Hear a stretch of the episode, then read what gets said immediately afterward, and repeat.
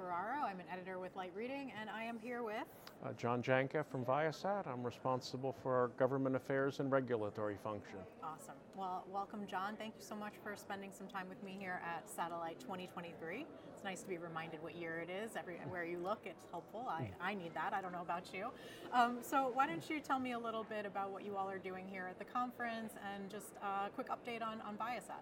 I think generally what we're doing is, is trying to raise awareness of the opportunities that exist for the satellite industry going forward mm-hmm. and also talk about some of the changes we need to see to enable those opportunities to be realized. Well, that's a great uh, way to start. Tell me about some of those opportunities you're excited about to start with. So I think we're in an age where you know satellites have provided a lot of critical functionality for many years, but the needs are evolving uh, in the world for communications, and satellite systems are now responding to those needs.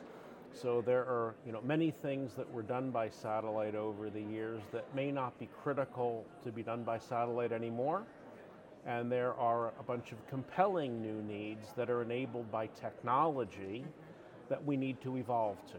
And, and the real energy that needs to be spent is on changing the mindset about what satellite can do, not thinking about what we did five, ten years ago, but thinking about the differences we can make today, five, ten years from now, and then making sure that our regulations and our laws and our spectrum policies are forward looking, not backward looking. Okay, so I assume you might be referring to one of the big topics at this conference, which is direct to device mm-hmm. communications via satellite. I was just at a panel about can LEOs power autonomous vehicles. So there's all of mm-hmm. this excitement here about how low Earth orbit satellites can power the Internet of Things, phones. Is that the new opportunity you're seeing ahead? Yeah, but it's a little broader than you just described. Okay, it's a great, great point.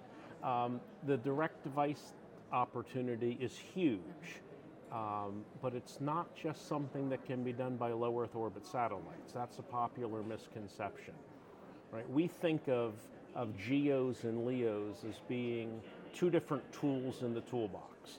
Right? At home, you have a toolbox, you have a hammer, and you have a pair of pliers and you don't try to use the pliers to drive a nail and you don't try to that's what i'm doing wrong so so that's how we're thinking about satellite technology okay. each of them has a valuable benefit to bring and when we're thinking about direct to device there are possibilities now to do this at leo and at geo and we want the policies to enable all those new opportunities. Okay, so let's talk about what some of those policies need to look like. What are you going to be advocating for in the satellite space policy wise? So there's a couple of things we're focused on. Uh, one, uh, there's a lot of work that's being done on ensuring the harmonious coexistence of LEOs and GEOs because we share the same spectrum.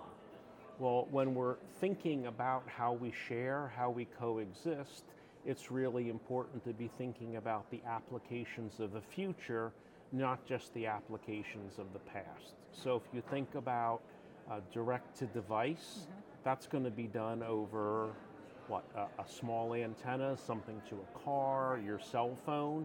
It's not going to be done over the big dish that used to be mounted on the gas station to verify your credit card. Right. So we need to start thinking about when we develop these rules, what are the use cases, what are the antennas, and how do we protect those use cases when we're dealing with coexistence? Okay, very interesting.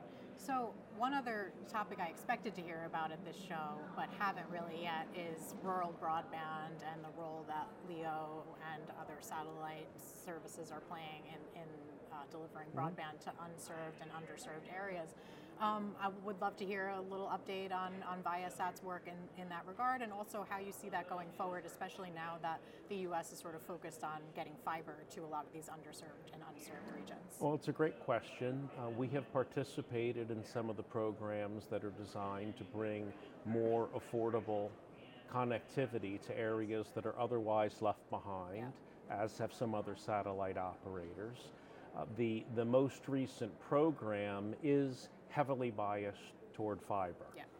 And I- I think we would be the first ones to say, if you can get fiber to your home, that's terrific, mm-hmm. right? We, we all would like that.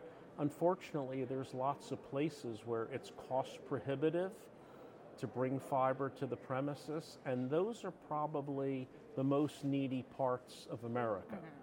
In terms of broadband connectivity. Right. So, our concern is that if you're developing a program to bring connectivity to the unserved, focusing on the, on the most needy parts makes more sense to us than focusing on the areas that can be fiber. Right.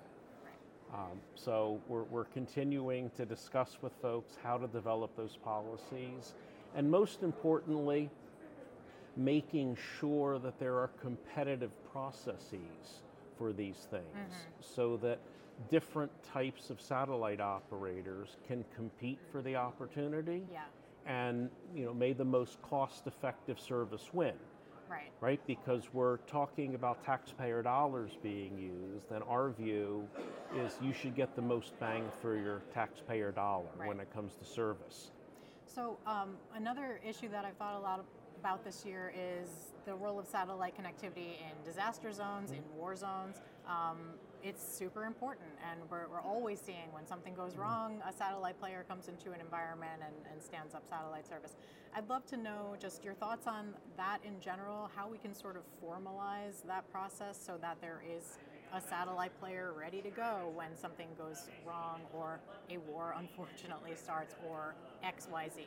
Um, I- I just want to know how you guys at Viasat are thinking about the role of your services in disaster recovery and in emergencies. I think the beauty to satellite service in general, including our service, is you can get a terminal mobilized and set up very quickly. So it's not so much an issue with the, the satellite operator or the satellite service, it's more making sure you have arrangements so those terminals, the, the antennas, are available and ready to be mobilized on moments, moments notice. So uh, we're talking to various folks in the government about trying to make sure that the the uh, disaster recovery organizations, the aid organizations, have kits ready. Uh-huh.